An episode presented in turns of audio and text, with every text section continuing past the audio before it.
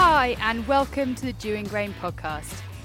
Each week, we bring you the Dewing Grain Market Report, giving you up to date information and insider advice, followed by Farm Chat, where we catch up on agricultural issues while sampling a beer. Andrew's favourite bit. So let's start with Andrew Dewing and this week's market report. Welcome to the Market Report.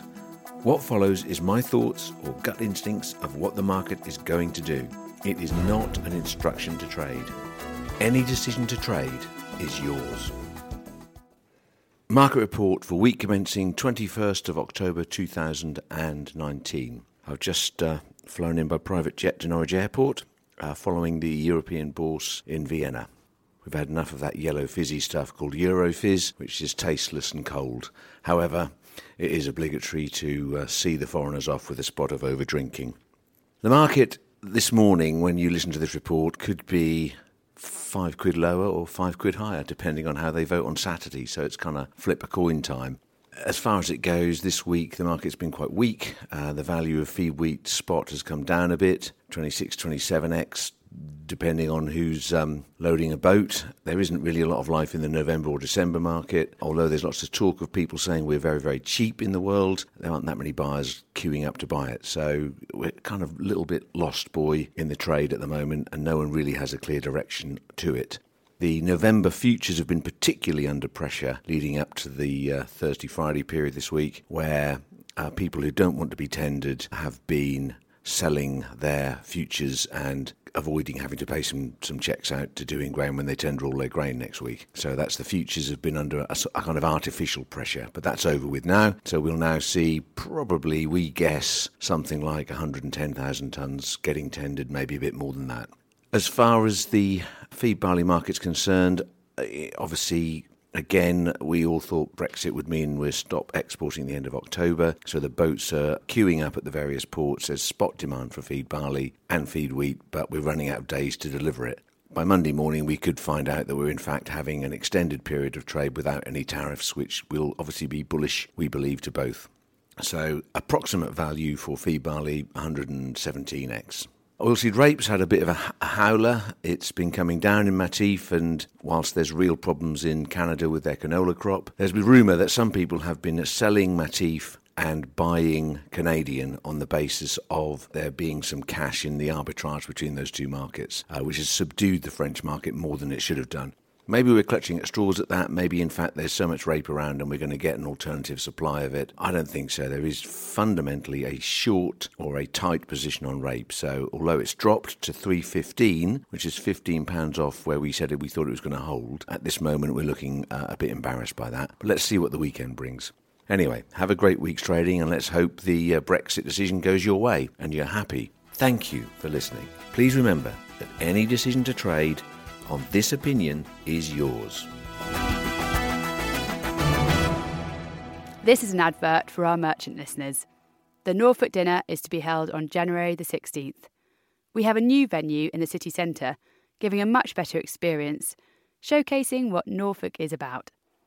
Book tickets or tables via emma at dewinggrain.co.uk.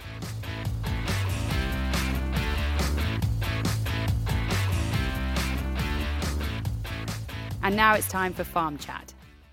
Okay, so this is week two of Peter Riley. Peter works for Farmacy PLC, and he's he's the Norfolk Division King of the Road in this part of the world, and uh, you know covers Boys Land up here, as I get in trouble for calling it, and the strong heavy stuff where they haven't had any rain for ages. So, Peter, welcome back for this week's version. Good morning, Andrew. Apologies for any noise in the background today. We appear to have the Pirelli reps displaying how fast he can wheel spin in our yard. So after this podcast, I'll go and sack him. Webby's still sitting here with us, and Peter, who was forgotten for the first year, has now got a double header to make up for lost ground. this conversation, Peter, is going to be about the future. You know, when you and I are both pushing up the daisies or sitting out there watching these youngsters get at it, it's where we go to next as an industry and where the agronomist sits within that. Because you have an opinion, and we're going to we're going to be a bit brave about some of it. Yeah, well, first of all, a message to my competitors: I'm not going anywhere. I, I, know, I know, Andrew. You're very, you're very keen to to offer the same sentiment. kind of talking 10 years hence. You know? okay. Is, is that enough time for you to like. Yeah, possibly, yeah. The uh, sort of agriculture we have today is, is entirely different to when I started uh, work uh, um, a few years ago, certainly. Yeah. Well, it, well, right, compare the agronomist job from 10 years ago to now and then project agronomist job 10 years hence. Yes, that's an interesting question. I think it's been developing over the years, but certainly agronomists sort of came from the sort of agrochemical background as such and recommending materials, agrochemicals to actually solve a particular problem. And there was a huge revolution in the 70s and 80s with great new materials coming along that increased yields quite dramatically. It was a real revolution. Okay, can I just say that in my youth I worked for a company called Kenneth Wilson and I actually was uh, given a load of customers to deal with and I inherited some customers who used to buy chemicals off the previous guy and I've actually been an agronomist and I walked around a field near Webby's laughing and I walked around this field with a guy out somewhere near Somerleyton. He said, "What should I be doing then, boy?" And I was all of 21 and I said, "Oh," and I walked around the field and kind of looked at the odd weed and thought, "Yeah, you've got a few weeds here." I said, "What did you use last year?" And he said, Britox. Britox. Gracious me, a May and Baker product. Guess what I said? I said, oh, you wouldn't do far wrong doing the same thing again next year. How many cans would you like? You've asked about going forward in 10 years' time. I think it'll be an entirely different skill set required to be working with the farm businesses that are, are actually still in business at that time. Uh, and there will be changes, there's no doubt about that, from where we are now. It's been gradually changing, but I think there'll be an acceleration over the next 10 years in terms of farm structure and how they farm. the agronomist's job is to maximise the potential income whilst sustaining the physical attributes of the farm. Yeah, I used, I did have a mission statement in one of my former companies, which was along those sort of lines that we were maximising contribution, but also enabling financial and environmental sustainability of the business. Hmm. And it's certainly my view that if you're actually looking at financial and environmental sustainability, you're very likely to be making short-term profits as well. So that you really have to got to be thinking of the longer term. I mean, we are in a long-term industry. The soil is very precious to us, and so you've actually got to be looking after that soil for the future, basically. I'm recognising a bit of a generational change, and there are some characters coming through of my sort of age group. Do you see a change in sentiment or um, more of a, an interest in innovation and kind of going forward in different practices? Yeah, absolutely. Well, I mean, we live in a world with technology, and uh, the, the the phones we have here are bigger than the, the huge computer at Wye College many years ago. and they're using technology, so the youngsters are very happy with technological sort of solutions to things, and and that's where the, the future is. We're very keen on uh, variable rate seeding, for example, and, and there's lots of other technologies that uh, we're we're looking to bring Are, into. are some of them sort of fads that you think might come and go? Are there? What, what's the one in particular that you see has real strength and staying power? They're all parts of uh, what you're trying to do, but at, at the end of the day, the most important thing is to actually keep your soil in good order so that it can actually produce a good crop or a sustainable crop for the future. So the cultivation systems and how we use cultivation systems, I think, is the key uh, issue that will will stay around and will be there for some time all these things like uh, variable P and K, variable seeding. Variable seeding, I think, is the, is the most important of all of these personally. And they will come and go, but there will be a lot more technology developing into agronomy decision making.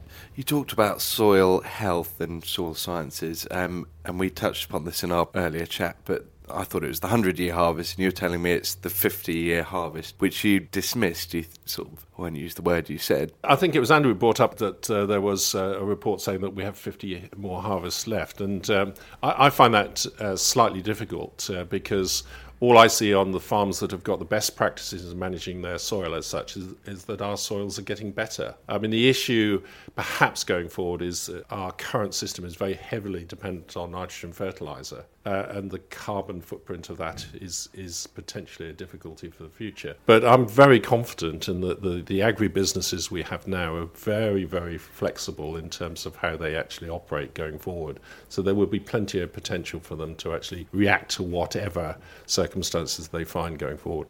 With the banning of some of the pesticides and things, I mean, do you see farming going back to some of the old fashioned techniques as well as new innovation as well? Uh, basically, uh, t- I don't know about old-fashioned techniques, but basically, uh, uh, if you're you have to be working with the cultural control aspects and rotational aspects far more than perhaps reaching for a can of chemical to control a particular problem if we lose a particular material against then we've got to think of uh, using more cultural control, and that might be delayed drilling, it might be spacing of the seed, it might be using new traits that are coming from breeders. So there's a number of solutions to that. They're not necessarily old-fashioned. They might be quite absolutely brand new fashioned technological. There is fashions. unfortunately there is a lot of lobbying against a lot of pesticides and chemicals out there. I mean, glyphosate was the one recently that got some press in Germany that you're saying is 2023 that it will be gone. It'll provide some, if it comes to the UK, some serious challenges, won't it, for us? It certainly will. Our, our, culti- our cultivation systems, our, our reduced traffic and, and, cultivation systems, are, particularly in blackgrass areas, are very highly dependent on on uh, glyphosate as a as a control measure. So that would uh, that would definitely mean a change in how we actually conduct our rotational systems going forward. All we can hope for as farmers and advisors is that any decision on, on agrochemicals, I don't think any of us working in industry wants to be working with things that are dangerous or deleterious to the environment. But uh, basically, we still have in this country a scientific based crop protection uh, regime. So uh, CRD are principally scientific uh, which is not always the case across all of Europe. So that's that's all we can hope for. That any decision is scientifically based on, rather than politically or. or based. Is this a good time to bring up your patented idea of dealing with meadow grass on your patio?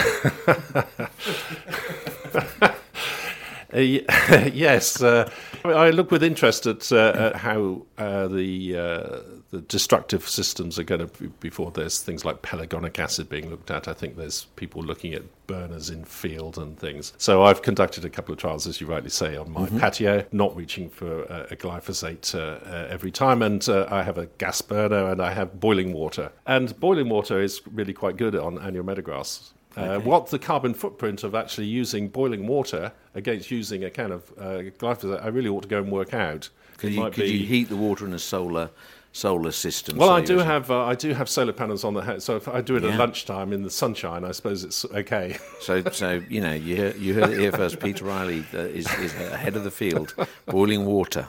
The dynamic of you know take a chemical away a year that we're, that we're facing the, the agronomist dealing with blackgrass, dealing with with whatever min till systems are going to leave in a field there's going to have to be a, moment where the agronomist has less opportunity to, if you like, cover his costs by selling chemicals. Because in the end, there has to be some form of payment for his fabulous advice. And there has to be a kind of a more overriding job of complete farm management, incorporating animals or something. I mean, is that where the agronomist's role is going? Yeah, I think it is. I mean, I think it's uh, it's, it's going to be very difficult for singleton uh, agronomists. Uh, again, it's part of the reason I'm I'm with uh, Farmacy at the moment because mm. we have a, a, national company as such with a, a, lot of resources and looking at a whole load of things. And I think it will be a team of people involved in a farm going forward, mm. each with their own specialism as such. So, I mean, the disassociation with food is is the issue at the moment. Everyone can blame the farmer and tell them, you know, anyone that produces meat is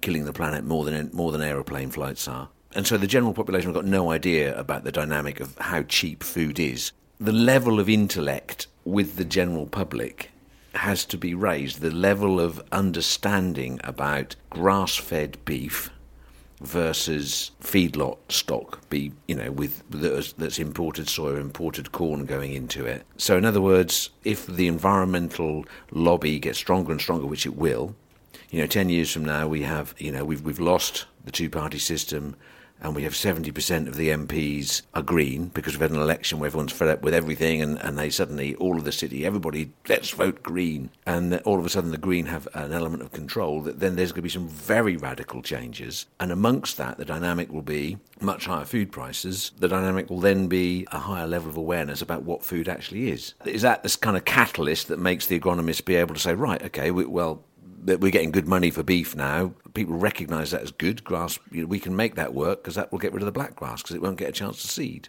Well, ultimately, I think uh, a sustainable system will win out. Uh, it doesn't sit very well with me that uh, the indigenous foods in this country that we can produce in this country has continued to decline since mm. the 70s quite dramatically mm. because we can actually grow quite a, a, a lot of our seed and we don't have to import as much soya as we do if we were to grow pulses more than we do, and it might be an inconvenience to the processing and uh, feed business. If, if the government led that, the government said, right, the government is not going to allow soya to be imported because soya represents something grown on a continent it would, it. Would need to, it, farming can be very flexible and people can be very flexible and everything else. But it needs something, it would need a huge change, uh, like uh, queues outside Tesco's or, or whatever, uh, shelves being empty uh, for, for real innovation and real change to, to occur. But uh, it could, who knows? Who knows what the future is going to be? We produce a surplus. But we're well placed. It, we're a maritime country. Yep, yep. Yes, climate climate change is here, but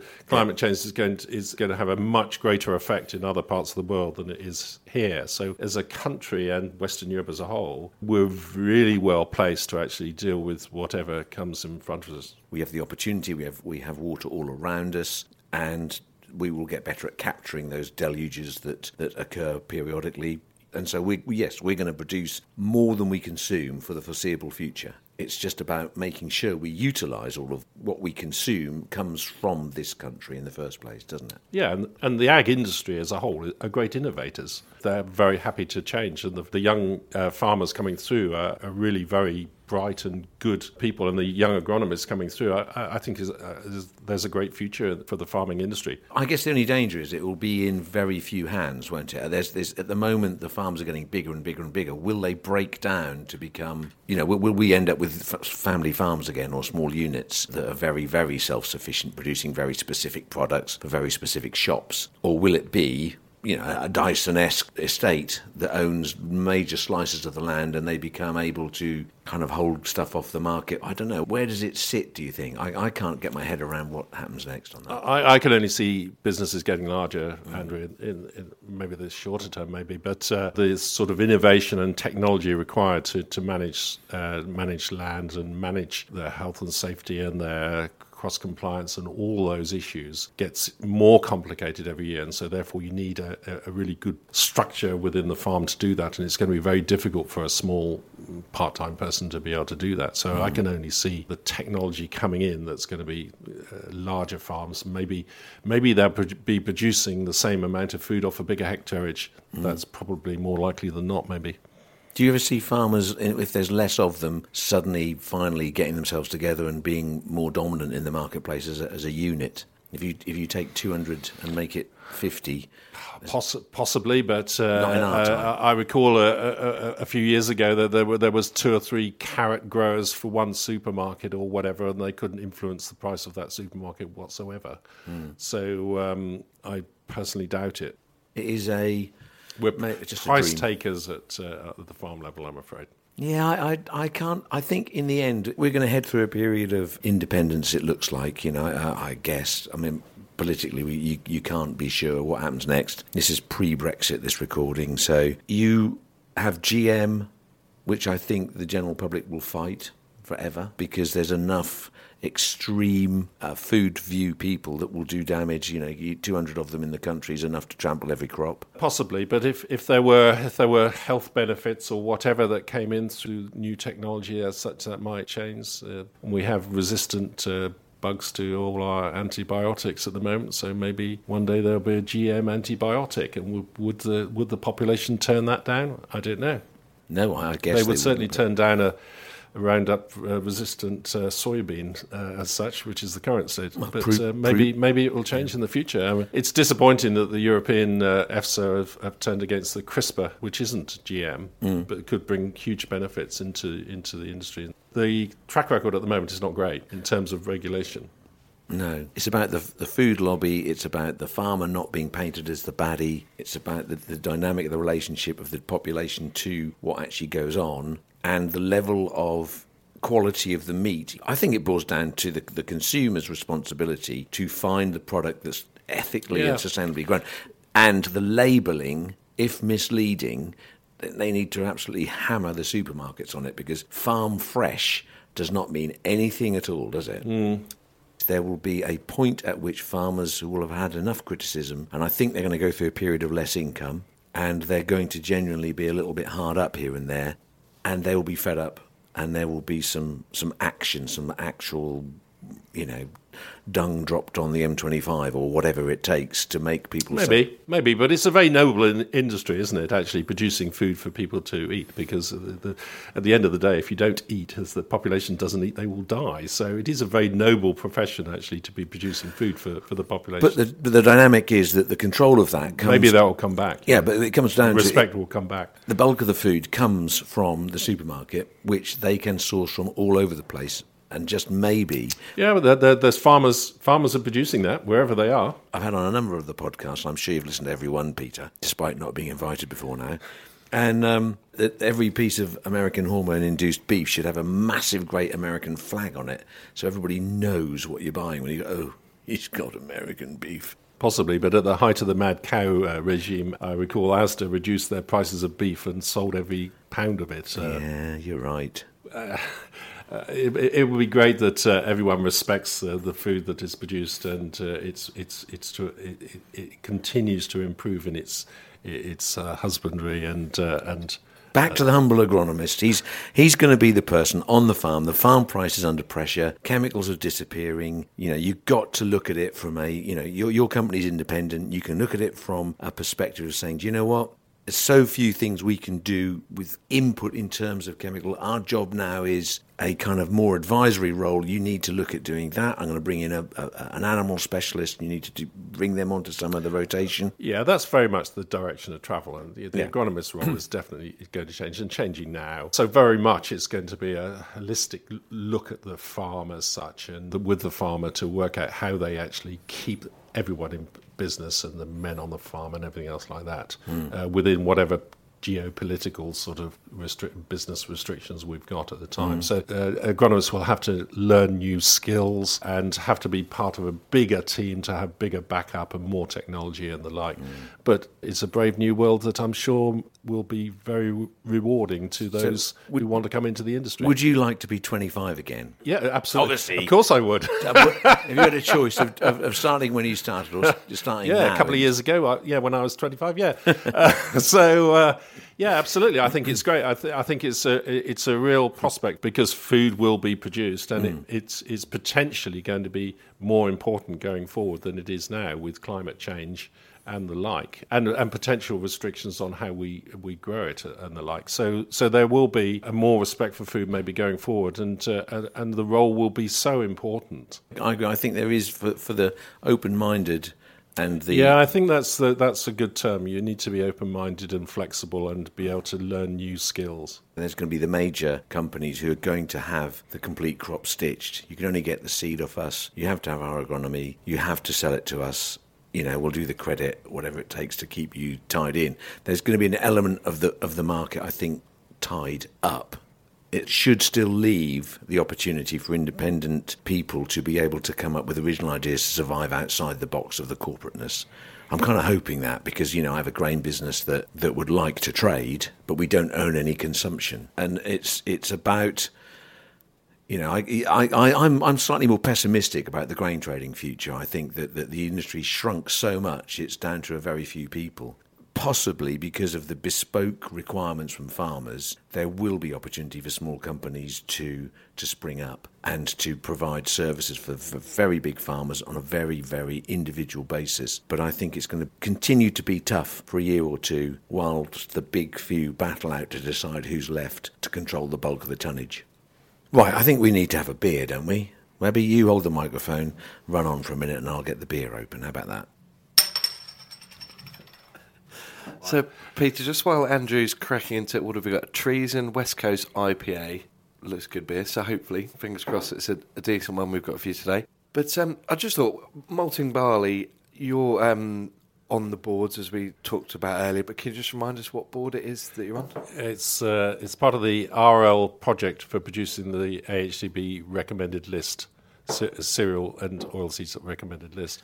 So I am barley, oats, and other cereals, which incorporates malting barley. And to, to that end, I, I did actually bring the malting barley committee to Norfolk. We normally meet in the centre of the country this summer, and uh, we uh, visited uh, one of the local maltings to uh, to sh- see what happened to and, and what their aspect uh, of uh, what was happening in, in malting barley, because uh, as you well know, we're we're in a fantastic area for producing malting Oh, yeah, the barley. best, one of the and uh, my son in uh, my son-in-law and his friends are in Southwold today, and Okay. probably about this time, just about to go Again, around one- the of Adnams uh. Adnams uh, brewery, and I think uh, you, your company has some involvement in uh, in. We do. We love Adnams, don't we? We supply the barley for lots of their, their gin, well, their gins and their and their spirits. Well, I did say that uh, I'm going to see the man that, uh, that uh, produces the barley, Yeah, and uh, uh, Holkham Estate, Dewing Grain, Boortmalt, and Adnams have a, had a deal that's gone together for several years. And thankfully, Adnams did a massive advertising thing up at Holkham with a with the side of the wheat futures shed, actually, not the barley shed, ironically. It says Adnams, the home of our barley, or whatever, which to us meant this contract's going to last a long time. So we yeah, we do love it. No, it's a great story. Um, I think malting barley is a great story, and it's one of the things that we can produce in this part of the world. That uh, there's only two or three areas of malting barley in the country that really does, and of course, Mor- Norfolk malting barley is the best in the world.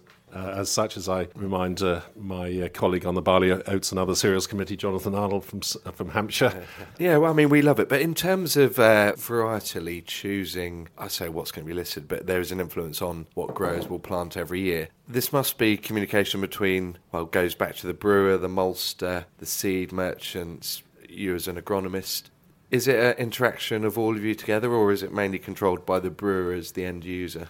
Oh, definitely the brewer and end user, uh, but, and so uh, hence our, our meeting in May, where we, where we discuss a the, the, the, agronomic merits of a particular variety, but also what is required by the market. I think is most important. So. Uh, Absolutely, when it comes to malting barley, it's actually what the end user requires. That what our job as agronomists is to value the contracts that are, are available and which we believe that we can have a greater reliability in meeting and, and also make money out of on farm. But importantly, as you just said, agronomically, it's got to tick all the boxes, hasn't it? Growers have got to want to grow it. Well, you say that, but uh, agronomically, does Maris Otter tick all the boxes? The answer is probably no, but it is uh, 28% of the mal- winter malting barley crop. If it's a story that sells on the basis of whether it's right or wrong, do you know what? If it, if it promotes beer and it promotes the industry and, and uses the ground, I, you know, we don't trade otter, as you know, we can't. But um, no, it's it's uh, it's a good story. Anyway, it's not like you, Webby, to, to talk when we're supposed to be drinking the beer. I'm I'm, I'm most impressed. Have a little sip, Peter. Just No, I've, I have had a little sip. Where do you think? What sort of malt do you think this is then? And what sort of hops is it? Where do the hops go? Windsor. It's a posh southern beer. I look forward to the crate that you've got me to tonight with my friends. Absolutely, Peter. Except we've we've been at the crate already, and I'm afraid there's Only one left, and, uh, and it's And we're all drinking gone. it. so no, I, I actually like this beer. This is a Oh, good well. beer. It's treason, it's called, and I really do like the taste of this beer. It's a bit of a big hitter. Just looking at the bottle there, I think it got a gold award for something, actually, Andrew. If we have a look at probably, what's it? The International Beer Challenge London 2015 Gold Award.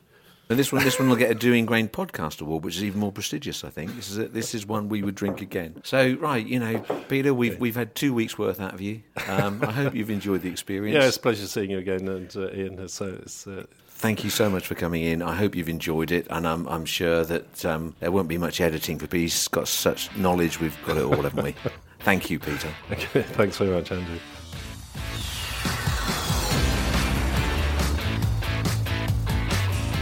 Thanks for listening. Make sure you subscribe to get new episodes as they're released. Dewing Grain are independent and local grain traders.